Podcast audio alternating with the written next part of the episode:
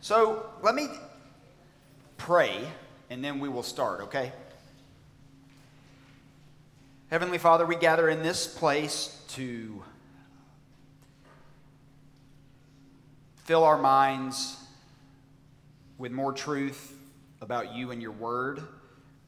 Specifically tonight, as we study the doctrine of Scripture, which is one of the foundational beliefs that we have as Christians. I pray that we would leave here tonight encouraged that your word is enough, not only to continue to mature and sanctify our hearts, but to transform those people that we know who are lost.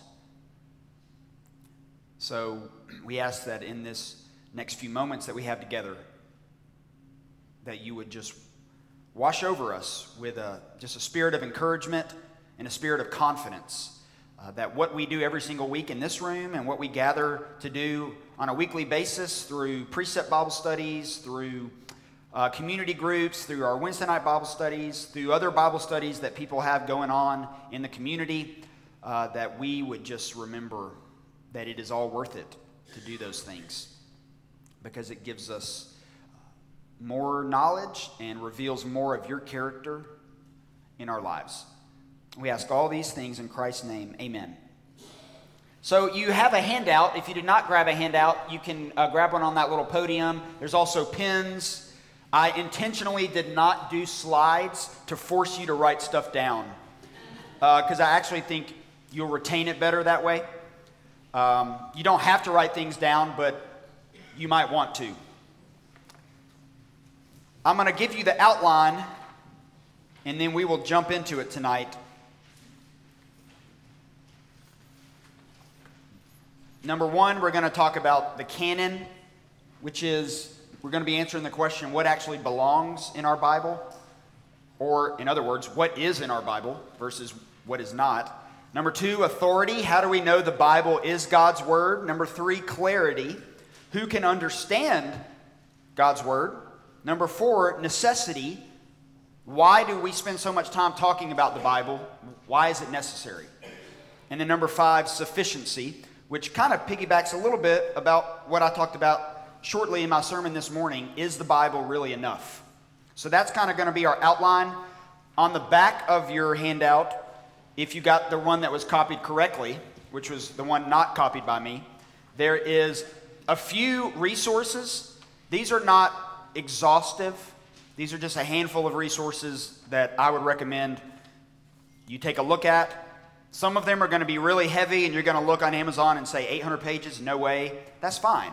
I'm just throwing resources out there for you to be aware of that can help you further uh, your study of this particular doctrine. So, I'm going to begin with a few statistics for you. This study was a partnership between Barna and the American Bible Society and this study is called The Bible in America. It was a six year study, okay? Here are some of the survey results Americans who believe the Bible is a holy book, 81% of people in America believe that. Now, this, this uh, survey is dated to, I think, maybe 2016, 2017, so it's a few years old. Elders, that is, people born prior to 1946, 88% of people in that category believe the Bible is a holy book. Millennials, born 84 to 2002, according to this survey, 71% believe the Bible is a holy book. Americans who have a Bible in their home, almost 90%. Average number of Bibles in a home, three.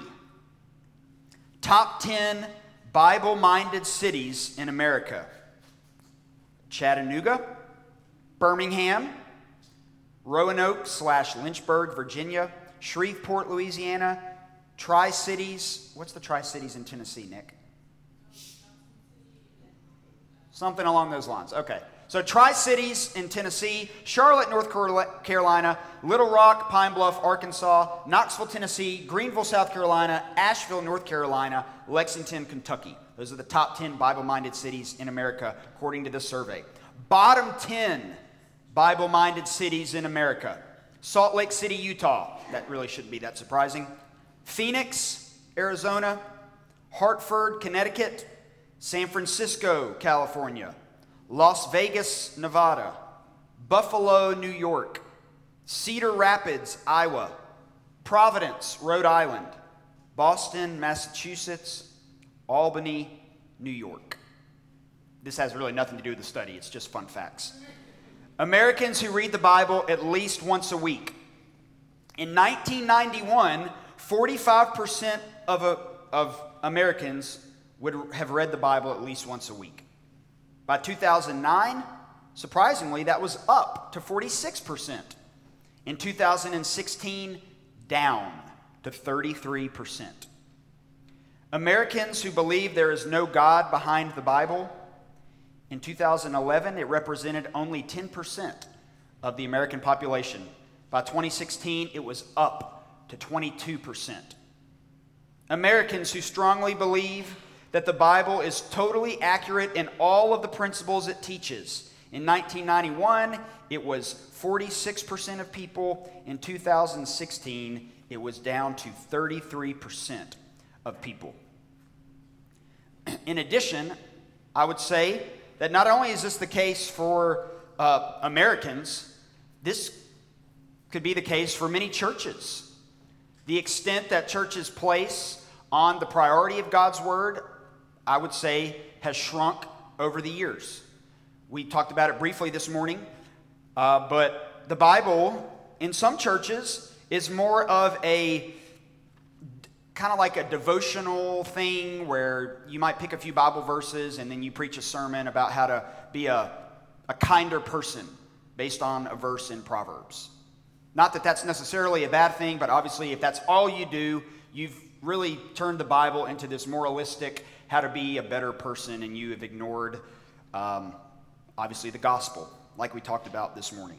So that's why I think that if you're going to pick five or six key doctrines, as we are doing, you have to start with Scripture. So there's actually somewhat of a logical flow to the way we're doing things. I think we did have to switch a couple because somebody was going to be out of town, but, but we knew that Scripture was going to be the top one that we study. So let's talk for a few moments about how we got the Bible that we have. If you look at your table of contents, you will see 39 books in your Old Testament, 27 books in your New Testament. How did we get those books? For the Old Testament, it's actually a much easier discussion because you have God revealing throughout the Old Testament different uh, points of revelation to certain individuals. For instance, you have the Ten Commandments, then you have the entire Pentateuch, then you have the prophets. And so for the Old Testament, it's pretty simple. The church gathered, really ancient Israel gathered all of these words of the Lord spoken through the prophets, given to Moses, uh, given to Jeremiah, given to Isaiah, and they said, because God, as the mouthpiece of these, or the prophets are the mouthpieces of God, they gathered them all together, and that's pretty much how you got your Old Testament. Now, your New Testament is a little bit more uh, complicated and laborious, and that's actually where I want to spend most of our time talking about how did we get Matthew to Revelation. Now, I'm indebted to my one of my New Testament professors who gave this excellent overview of the canon, and I'm going to use a lot of, of his material tonight. Oh, by the way, nothing in any of this talk is original to me. It goes back to what I said this morning. There's nothing new under the sun the ancient gospel of Jesus Christ. All I'm doing is reiterating what faithful teachers throughout the history of the church have done. So there's really not much here uh, that you could give me credit for. Um, so here we go. How did we get these books that ended up becoming what we would call authoritative for us as Christians? First, you have a period of what we would call the, the usage and collection of the New Testament. Now, this is taking place around 90 to 180, okay, roughly speaking. So, kind of like what we're studying, 1st, 2nd, 3rd John, those are basically the, the latter books that are included in our canon. So after all these books have been written down, you begin to see these letters circulating throughout various churches. And as these letters are circulating, people are picking up on the fact that you'll have John's gospel in all of these churches, and it's being used regularly. And you might have 1 Corinthians being used regularly, not only in Corinth, but spread out throughout other churches. And so you have this early group of authors known as the Apostolic Fathers, okay? And they are writing, they're not writing canonical books, they're writing additional information to help Christians in the early church. And all of these Apostolic Fathers are unanimous in saying that the Old Testament is scripture. In other words, it's divine. It is inspired. So that's that's an easy one. But then many New Testament books are referred to as well, even though at this point they have not been deemed as scripture because they're circulating throughout all of these early churches, okay? So as you begin to read these apostolic fathers, and you don't have to, just take my word for it. If you'd like to, you can. Almost all of these early authors include the four Gospels, the letters of Paul, the general epistles, which would be James, 1st, 2nd, 3rd John, and these are all showing up as independent collections in all of the early churches. And most New Testament documents are actually being quoted by these authors. And they're occasionally, not across the board, but they are occasionally at this point referred to as Scripture. Justin Martyr, who is a very early uh, Christian apologist in the early second century, he is actually the first to call the Gospels and Revelation Scripture. So he's the first to do that. This is all happening very early, 90 to 180 AD. So you have this usage being done in many of the churches, and they're collecting all of these writings. And as the people are are hearing sermons based off some of these texts and then reading the apostolic fathers, people are picking up on all of these books that we now know as included in our canon. And then you begin to have these lists that begin to emerge. And these lists start taking place around 180, and they go basically to around 225 AD. This is the period that we would call the emerging canon. There is a list of books in the Roman church that was dated to about 180 to 200, known as the Muratorian Canon. Why does that matter? Because in that canon list, you have four Gospels, you have all of Paul's letters, you have Hebrews, you have 1st and 2nd John, you have Jude and Revelation. And this is being used, this list, in the Roman church. Now, why is the Roman church so important? Because lots of people live in Rome. All right, so it's kind of a definitive early list of New Testament books. Then you have these early writers like Irenaeus, Clement of Alexandria. I'm not going to get into all of their teachings. Tertullian. These are early church fathers that are vouching for this original list that was given in the early church. In fact, Tertullian is the first church father term the phrase New Testament. And he dies around 225 AD. So you already have the term New Testament being used as early as 225. Then, as we continue to progress in history, you have a period known as the closed canon. This is taking place around 225 to 400 AD. And you begin to pick up on some of these writers that you've heard of Origen, all right? Everything in his canon or that he talks about, whoa, everything but, oh no, everything but Hebrews, and we'll talk about why Hebrews was so, not controversial, but why it was so, uh, at least questioned early on. He has everything but Hebrews, James, 2 Peter, 2nd and 3rd John, and Jude.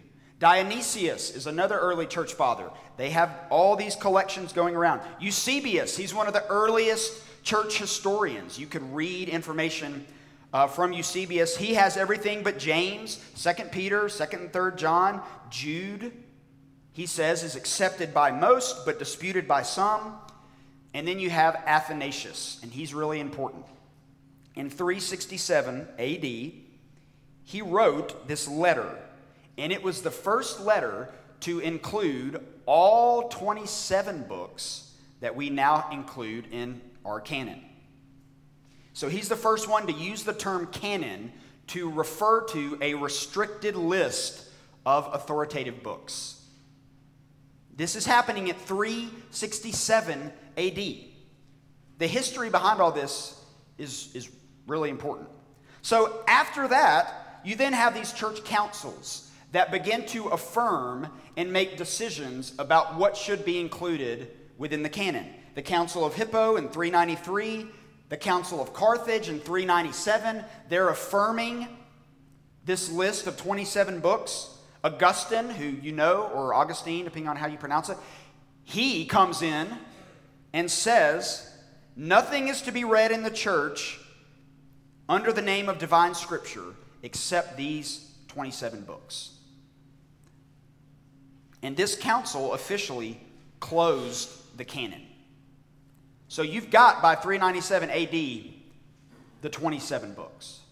Now we could go a lot more into uh, the history of it, but what I want you to see just from this very, very brief, broad outline is that this was not just some uh, mechanical process where God told the apostles, these are the 27 books.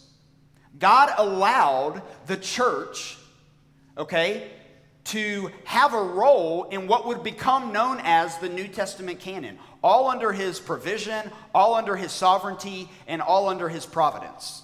But God used these key men, these key teachers in the early history of the church to help solidify what was already the inspired words of our New Testament canon.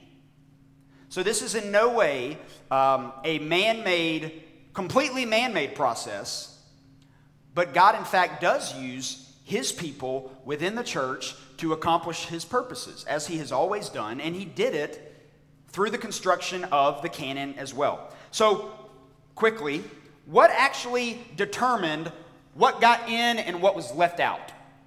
Because we're going to talk in a minute about there were books that were left out. Here's the principles apostolicity.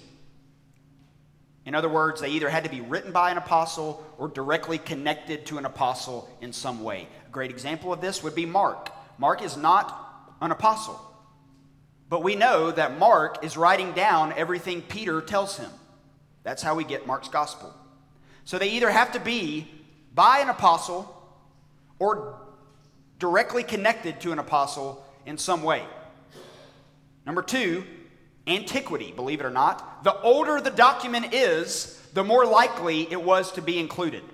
This is why, when you get into, if you ever watch anything on the History Channel or things that come on at Easter time, the reason the Gospel of Thomas, the Gospel of Peter, all of these apocryphal documents, even though they might be interesting to read, one of the reasons we don't include them in our canon is because they're really new in terms of dating. They are far newer than any of the New Testament documents that we have in our canon. Number three, this should be pretty obvious orthodoxy. What do these letters teach about Jesus? If there's any document that would have Jesus sinning, any document that would reject the virgin birth or anything like that, those are not going to be included in our canon. Number four, universal. The old term for this would be Catholic. Not Roman Catholic, but meaning universal. The more widely read, the more known, the more used across churches and worship services and teaching, the more likely a book was to be respected and considered authoritative. And then number five, does it bring spiritual value to the individuals and the community? So, apostolicity, antiquity, orthodoxy, Catholic, meaning universal, and then spiritual value to individuals and communities. So that brings up the question that I know you're asking what about these apocryphal books? They're included in the Catholic Bible, they're not included in our Bible. So we have to ask ourselves a question why? And simply put, let me say this on the front end I'm not saying that these books might not have value. Like, it, it's not, they would not be taboo in the sense of I wouldn't waste your time reading uh, the book of Islam for spiritual growth, obviously, or the book of Mormon, right? All right, that's pretty obvious. You might learn some things as you read these apocryphal books. I'm not saying you can't learn something. We're simply saying they're not inspired and not authoritative. Why is that the case? Well, they don't claim uh, the same kind of authority as the Old Testament writings. They were not regarded by Jesus as God's word. Jesus is never mentioning any of those books, whereas he quite regularly mentions all of the Old Testament and he says it's authoritative. In fact, he came to fulfill it. So they're not considered or regarded by Jesus as God's word. They're not considered scripture by Jesus or any of the other New Testament authors because some of these books are circulating even as our canon is developing. So it's not that there's so much, I mean, they are older, but they're not like so old as to just be thrown out. And then, really, at the end of the day, the reason we don't affirm these apocryphal books is they contain teaching that we would consider inconsistent with the rest of the Bible. Now, you talk to a Roman Catholic about this, obviously, they're going to disagree. But this is how we come to know what we believe about the apocryphal books. So, that's what's in our Bible. We have 66 books. Now, the question becomes they're in there. How do we know that those books that are in the Bible are actually God's Word? So now we move on to authority. In the Old Testament, thus says the Lord is a very important phrase. The prophets in the Old Testament are speaking as the mouthpiece of God. So, simply put, the Old Testament, this is really easy because Moses is speaking on behalf of God. Therefore, what he says is authoritative for Israel. What Jeremiah says is authoritative for Israel and therefore authoritative for us. But in the New Testament, we have even more evidence of this. I don't have time to read all of these passages. 2 Timothy 3:16 is one of the foundational texts that we often use. All scripture is breathed out by God and profitable for teaching, for reproof, for correction, and for training in righteousness, that the man of God may be complete, equipped for every good work. 2 Peter 1 2.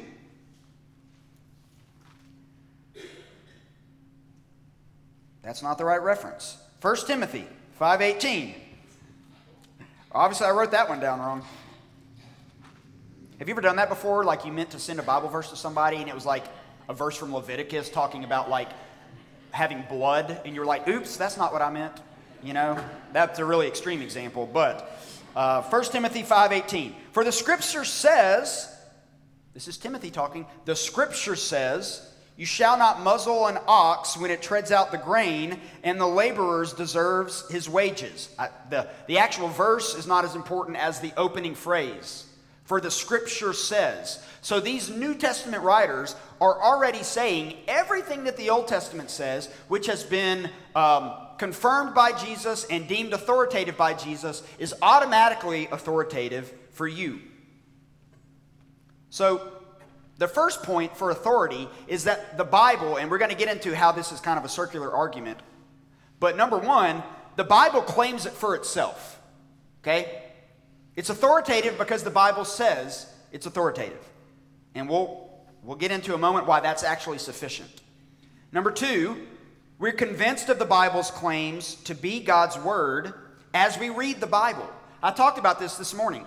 That's one of the roles of the Spirit. As you read God's word, He illuminates your heart and He helps drive home the point in your heart and mind that what you are reading is in fact God's word. 1 Corinthians chapter 2 verses 13 and 14. I would just write these references down. You can come back to them later. And we impart this in words not taught by human wisdom, but taught by the Spirit, interpreting spiritual truths to those who are spiritual. The natural person does not accept the things of the Spirit of God, for they are folly to him, and he is not able to understand them because they are spiritually discerned.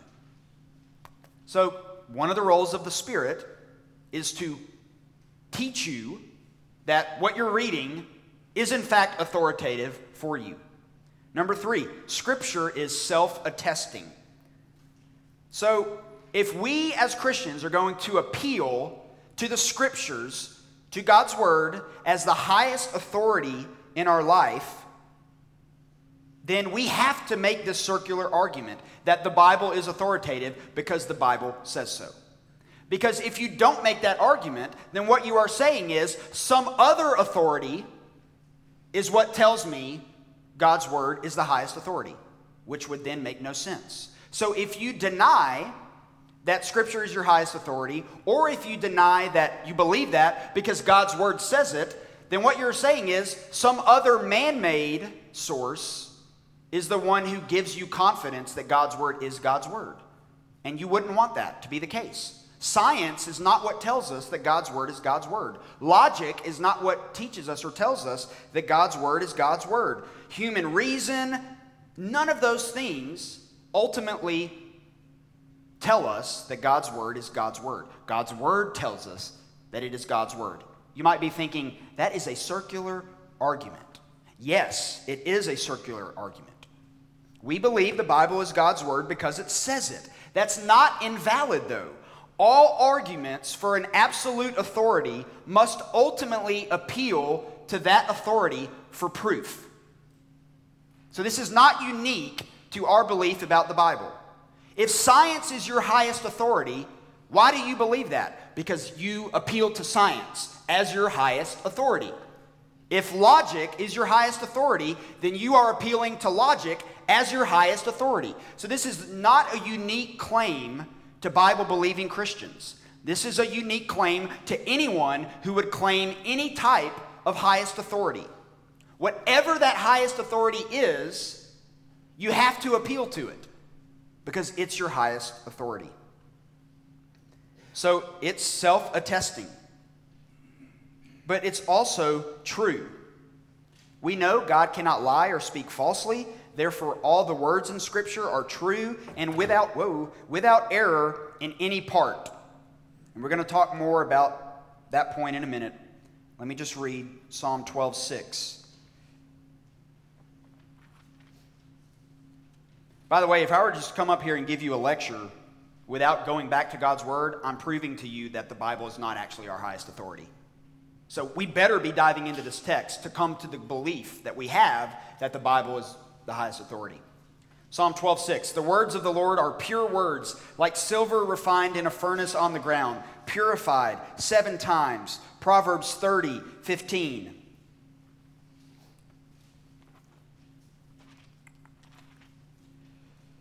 Of course, it would be on that page. Here we go. The leech. What? See what I'm talking about when you write these down wrong?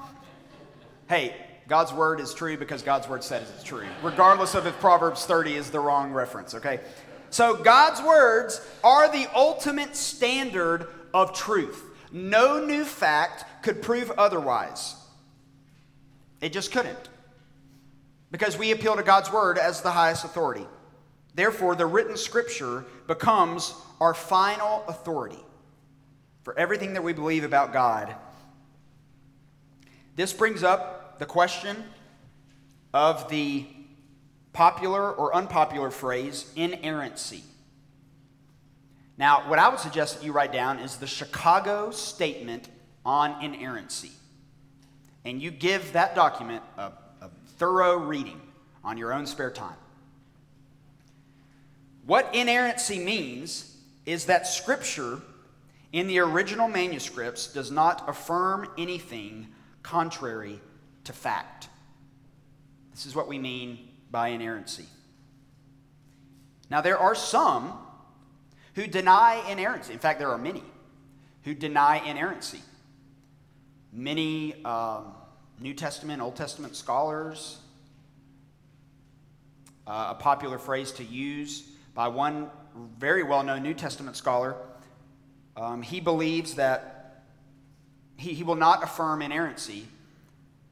Instead, he uses the phrase, I believe that we have the Bible that God intended for us to have. Which, I mean, is true. But that brings in a whole nother issue. So, why, why does inerrancy matter so much? Number one, I would I really suggest that you read that statement, Chicago Statement on Inerrancy. If you deny inerrancy, a moral problem really ultimately confronts us. We're going to say that we imitate God and, and somehow He intentionally lies in small matters throughout the scriptures.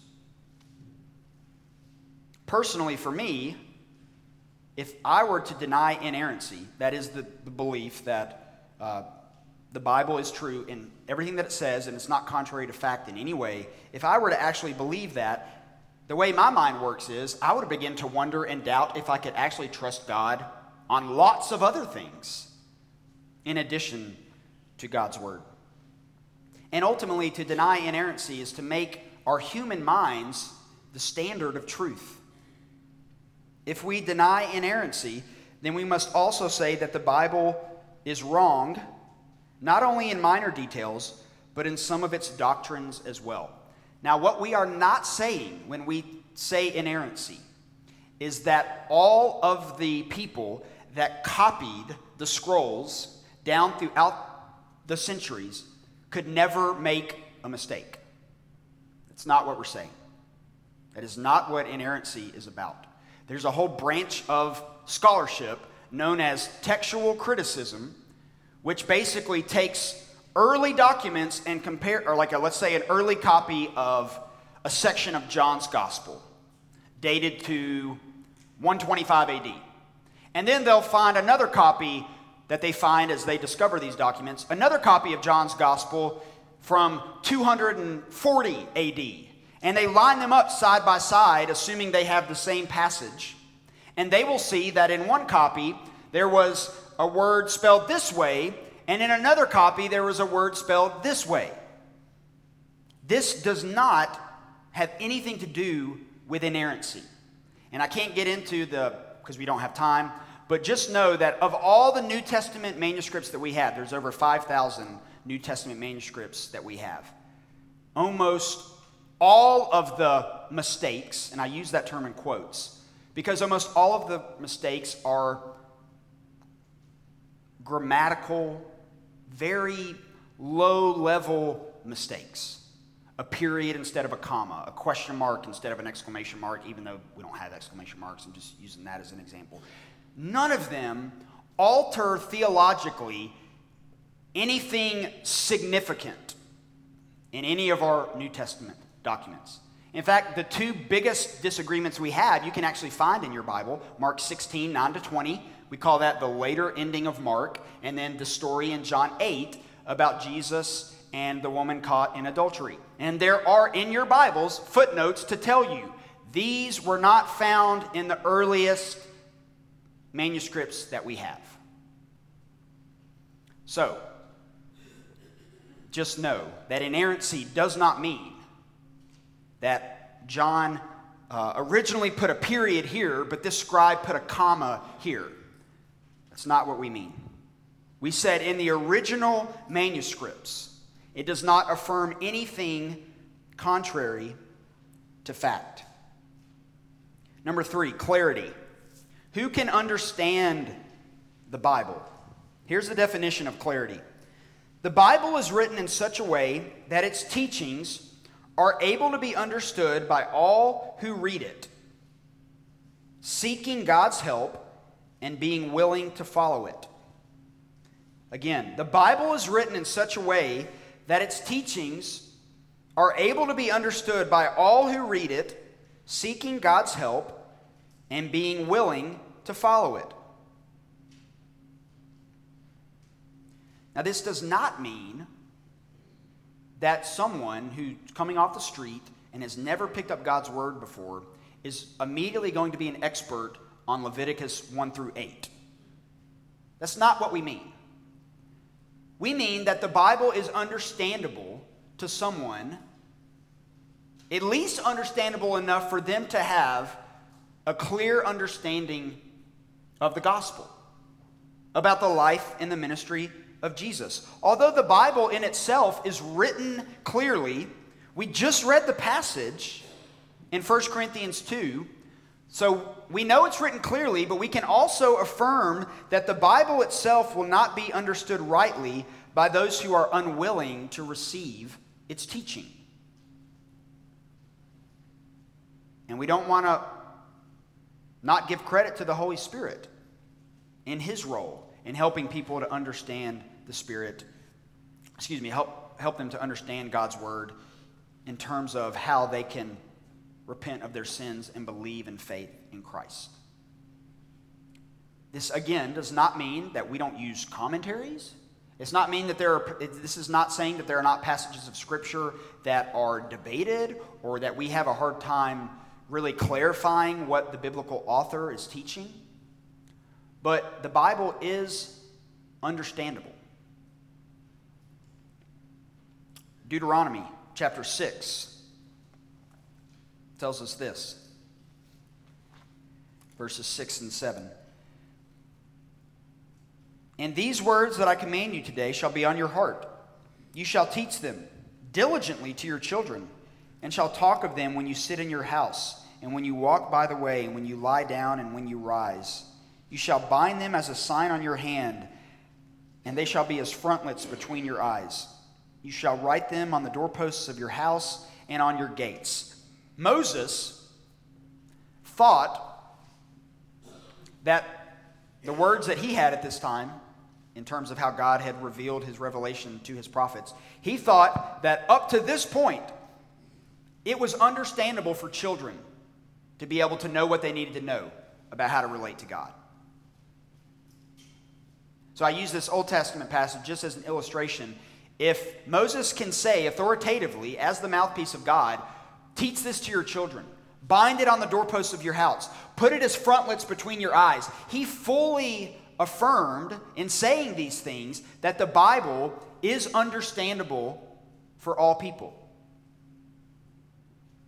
Again, this does not downplay the role of teachers, the role of pastors, the role of you discipling a new believer in the faith, or you evangelizing a lost person.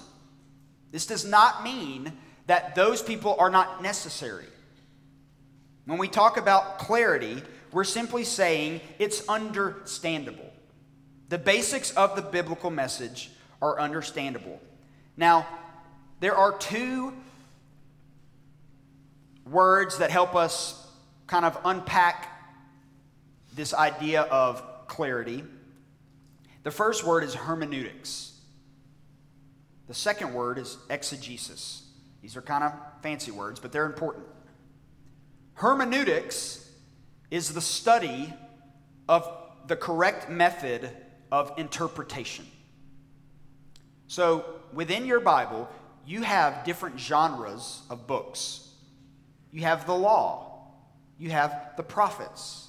You have wisdom literature. You have gospels. You have historical narrative. You have epistles. You have apocalyptic literature. You have all of these different genres. And in hermeneutics, you learn basic principles to help you interpret all of these different types of genre. So, we don't read Isaiah's prophecy the same way that we read the Gospel of Luke because they're two different types of literature. Doesn't mean they're not authoritative, doesn't mean they're not clear. It simply means that if you're reading, for example, if you check out a uh, a uh, who's a famous fiction author? I don't read fiction, that's why I need help. Who? Stephen King, John Grisham. All right. You don't read John Grisham the same way you read the newspaper.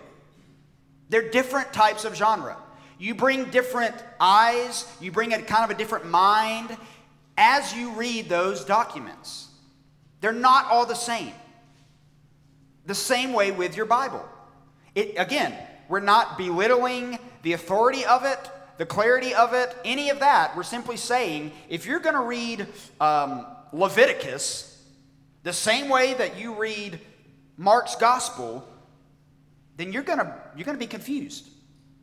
Because Mark's gospel is the new covenant, discussing the new covenant. Leviticus is very much concerned about the old covenant. So we have these different types of genre, and there are all sorts of resources out there that will help you understand how to read Song of Solomon, for instance. You don't read Song of Solomon the same way you read the book of Acts, pretty sure. All right? And yes, I've had tons of people ask me, when am I doing a sermon series on Song of Solomon? Never. Okay, I'm kidding. I'm kidding. Not till I'm far more mature in the faith. How about that? Okay? So, different methods of interpretation. That's called hermeneutics. But then there's exegesis. That is the process of interpreting a specific text of Scripture. That is what takes place when you, as a community group leader, prepare your lesson. That's what takes place every week as I prepare my sermons. I am taking a passage of Scripture and I am attempting to interpret that text of Scripture based on the principles of hermeneutics, based on the genre that I'm in, trying to glean from the text what it actually meant to the original hearers. See, that's, that's where exegesis becomes really important. We want to take what the initial biblical author was saying to his audience and keep it within that realm of interpretation. Because the interpretation does not change. What John is writing to the community in 1 John is the same thing that he's writing to you and me. The interpretation doesn't change, the application is what changes. How we apply it is different. But what it means is what it means. Now that's it, you know, that's that's an evangelical belief. There are some traditions that believe in what is known as reader response criticism. In other words, they would read a verse and say, What does that verse mean to you? I don't care what it means to you. You shouldn't care what it means to you. You should care what is John saying to the people that he's writing to in the first century that are dealing with false teaching. This is what he's saying. Okay, now how do I make the connection to my life in 2022?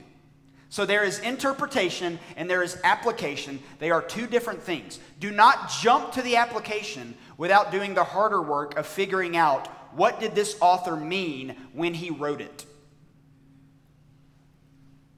So we have hermeneutics and exegesis. So I want you to leave on this point about clarity with this, because I kind of talked out of both sides of my mouth. Who can understand the Bible? Everyone can understand the Bible. But that in no way means that, is not, that it is not a difficult document to learn, study, and meditate on. Number four, why is the Bible necessary? Why do we structure every one of our worship services around God's Word? Why do we read so much in Scripture or in the service? Why do we post Bible verses during the uh, interludes or whatever the, um, that's not the right word, in the bridges of our songs when no one's singing and there's just music being played? Why are we posting Scripture passages up there during that time? Why are we praying in response to Isaiah this morning as Nick led us into uh, our prayer of confession. Why are my sermons built off the text that is read at that podium rather than just me deciding Saturday night, I think I want to talk about having a great marriage? And I'm not opposed to that. Why? Why is the Bible necessary? The Bible's necessary, number one, for knowing the gospel, for maintaining spiritual life, number two, for knowing God's will. But it's not actually necessary for knowing that God exists or for knowing something about God's character and God's moral laws. We know that from Romans 1, actually. So the Bible is necessary for knowing the gospel. Romans 10, I am actually going to read these passages and hope that I wrote them down correctly. And I'm pretty sure Romans 10 is right. It is necessary for knowing the gospel. I read some of it this morning. For everyone who calls on the name of the Lord will be saved. How then will they call on him in whom they have not believed? And how are they to believe in him of whom they have never heard? And how are they to hear without someone preaching? And how are they to preach unless they are sent? As it is written, How beautiful are the feet of those who preach the good news. But they have not all obeyed the gospel. For Isaiah says, Lord, who has believed what he has heard from us?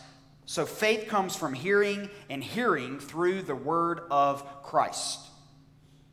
So it's necessary for knowing the gospel. Now, caveat you don't physically have to have your eyes on the Bible in order to be converted to faith in Christ. In fact, many of us would probably say we were converted to faith in Christ by somebody passing down to us the truth of the gospel, whether that be a Sunday school teacher, friend, mom, dad.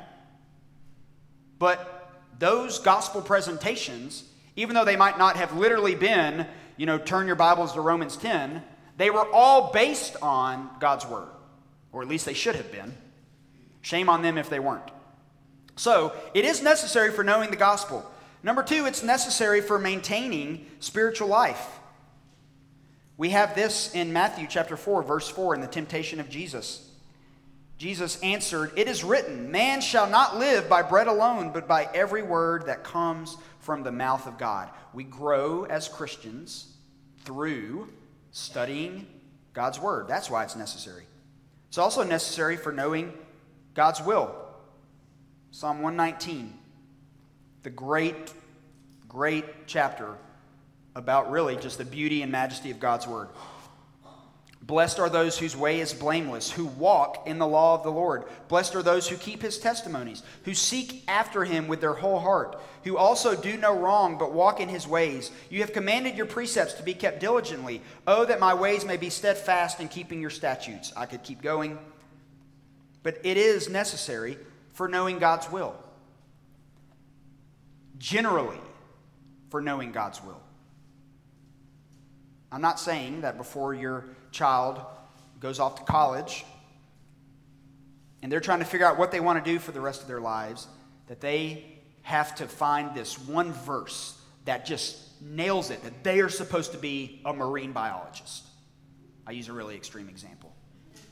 I love marine biologists, by the way. I'm not speaking ill of them at all. That's not what we mean. Well, I mean, what we talk about this all the time. What is God's will for our life? Matthew 28, 19, and 20. Go and make disciples of all nations, which you can do as a nurse, as a doctor, as a teacher, as a marine biologist. However, animals don't have souls, but nevertheless, um, you can't evangelize the shark that you're trying to save. But there are two, um, number two. So the Bible is necessary for knowing God's will, maintaining spiritual life, and for knowing um, the gospel. It's also not necessary to know that he exists and to know some of his attributes.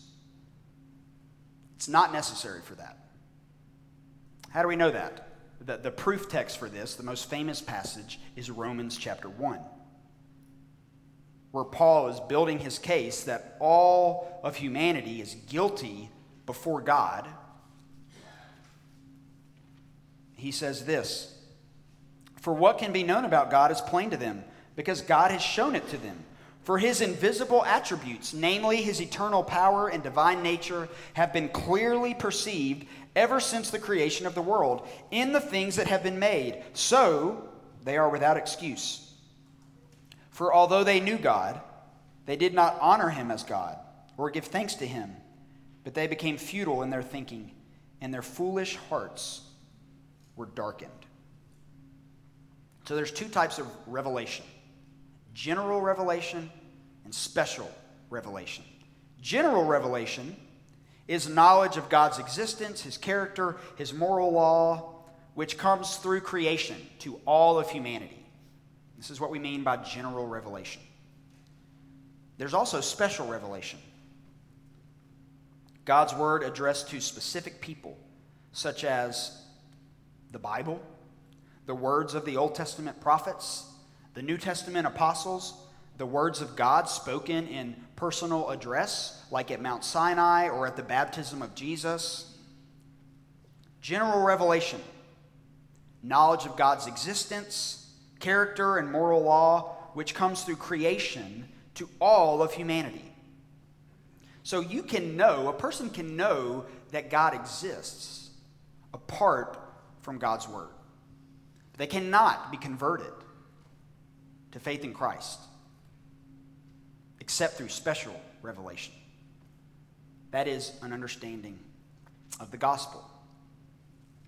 Which is why, brothers and sisters, missions is so important. Because if we were to believe that people that never hear the good news are just included in heaven one day, if that's a belief, and it's a quite prevalent belief, if that were to be true, why do missions? Just stop. If God is just going to put everyone in who never hears the gospel, then we should shut it all down and leave them not knowing. Because once they know and they don't choose to respond in repentance and faith, do you see my point?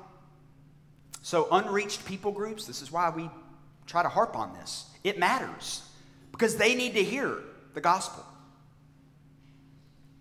If we believe that general revelation was simply enough, then let's just shut it all down. Let's bring all of our missionaries home. Bring them home. Not necessary.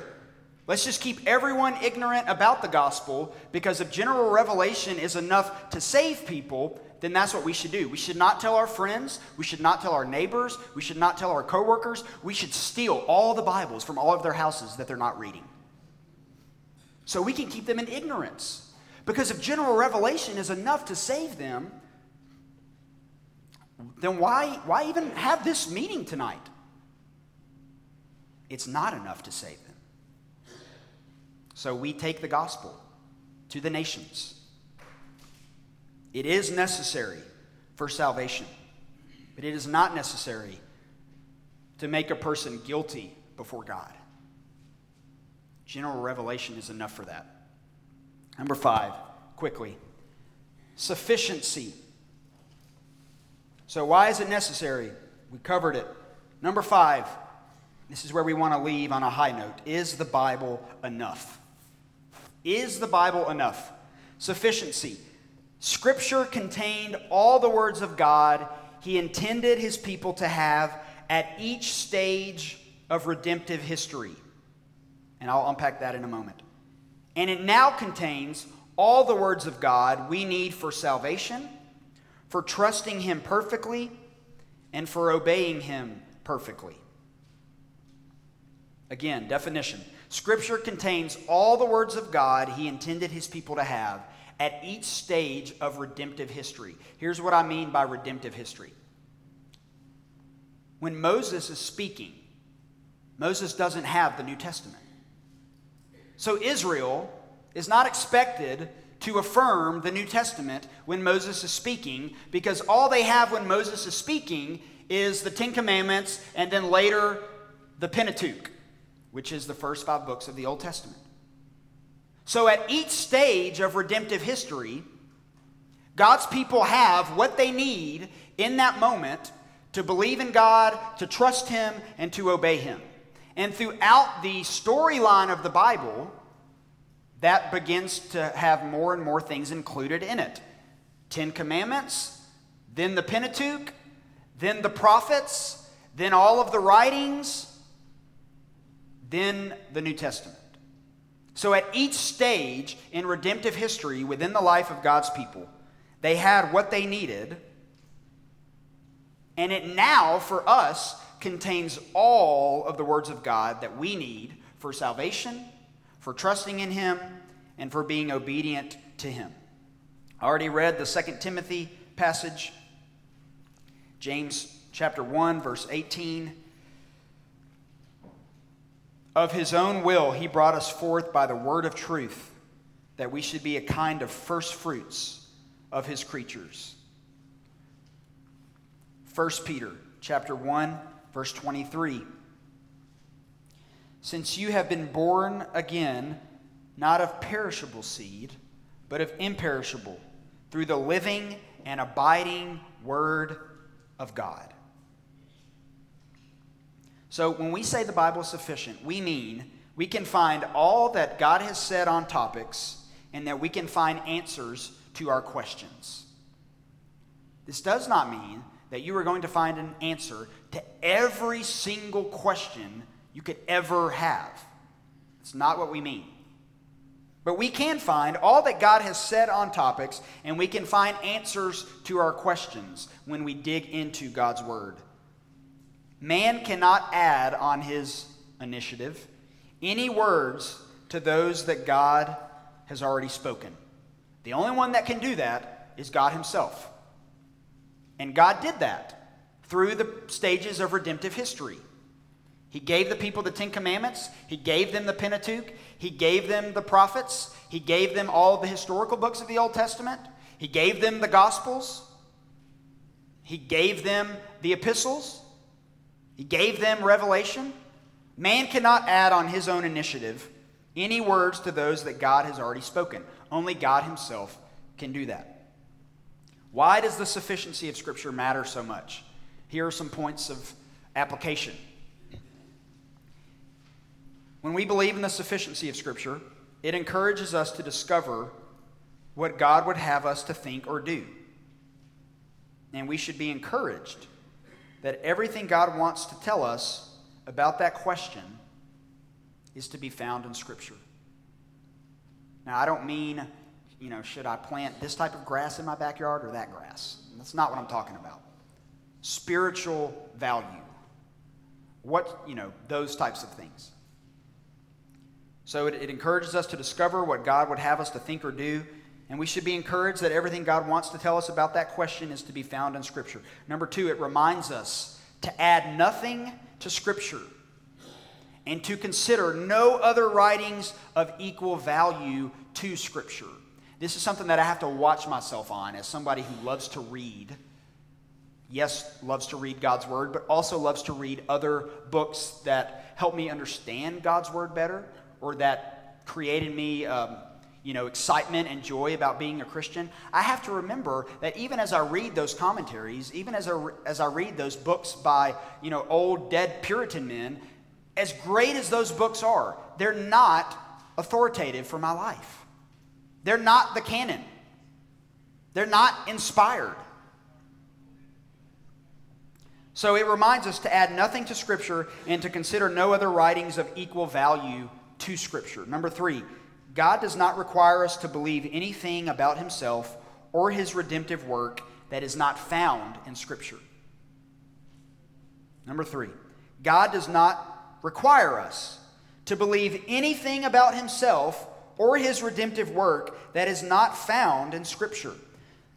So if you have some insight that you just believe and it's not found in Scripture, don't expect me to affirm or believe it. I'm not required to do that. Show me in God's Word how you came to that conclusion about what it is that you believe. Number four, no modern revelations from God are to be placed on a level equal to Scripture in authority. No modern revelations from God are to be placed on a level equal to Scripture in their authority. That actually was number four. I think I said it was number five, but that's number four. Number five, nothing is sin that is not forbidden by Scripture explicitly or by implication. I can't just make up things that you're doing and say that's sin if Scripture doesn't explicitly say that it's sin or by implication. Now, there's a lots of things that we could look at and say, well, the Bible doesn't say this is sin, but by implication, we could assume, based on how we understand God's word, that that behavior would be sinful. So, this is not an excuse to just start doing whatever you want because the Bible doesn't say explicitly, don't do this. If it's implied, it would still be considered sin. Nothing is required of us by God that is not commanded in Scripture either explicitly or by implication. So the first one was nothing is sin that is not forbidden by Scripture explicitly or by implication. But the next one is nothing is required of us by God that is not commanded in Scripture, either explicitly or by implication. This is what Paul talks about. You can't bind people's consciences to something that Scripture doesn't either directly say or by implication assume or make clear. And finally, we should emphasize what Scripture emphasizes and be content with what God has told us in Scripture. We should emphasize what Scripture emphasizes and be content with what God has told us in Scripture. If you came here tonight thinking, hey, he's going to tell me now that, you know, there's, there's a, a, a, he has sealed the deal for me to never in any way, shape, or form wonder or question or doubt uh, God's word in any way, shape, or form.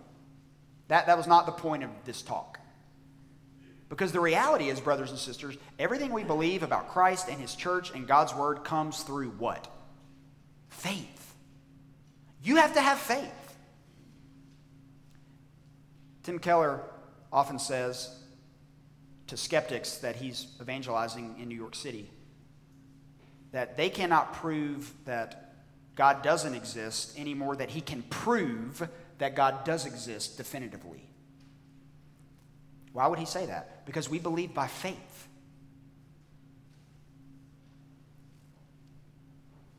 I close with this quote and then we'll get out of here. The big problem. Oh, wait, that's not the one I wanted to use.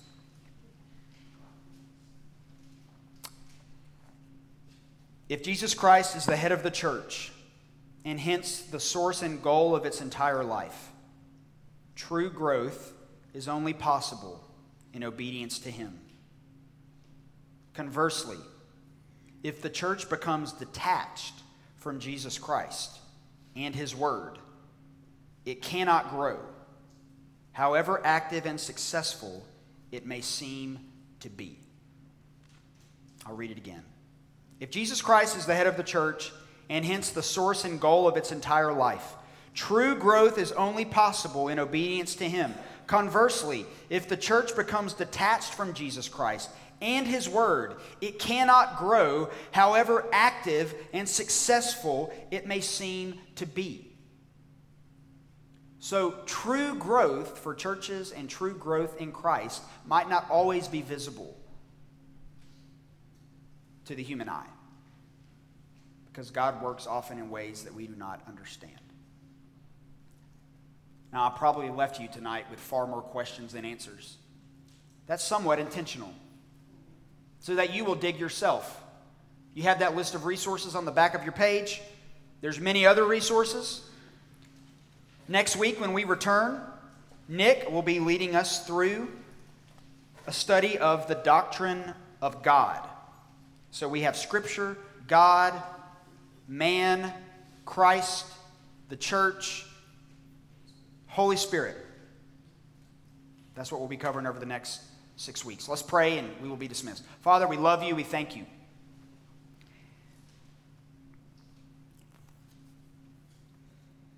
Your word is sufficient, it is clear, it is authoritative. It is necessary. I pray for our own hearts that you would give us hearts, like Jesus said in the Sermon on the Mount, that hunger and thirst for righteousness. That we would be a people who desire to grow deeper and deeper and deeper in our knowledge and our joy of Scripture. That we would meditate on it, we would study it, that we would memorize it as if our lives depended on it, because in many ways our lives do depend on it. As we leave this place, may we be encouraged that the collected 66 books that you have given us in these nice leather bound books that we have is enough for us. Give us the faith to believe that, not just with our words, but in our hearts and minds. We ask all these things in Christ's name. Amen.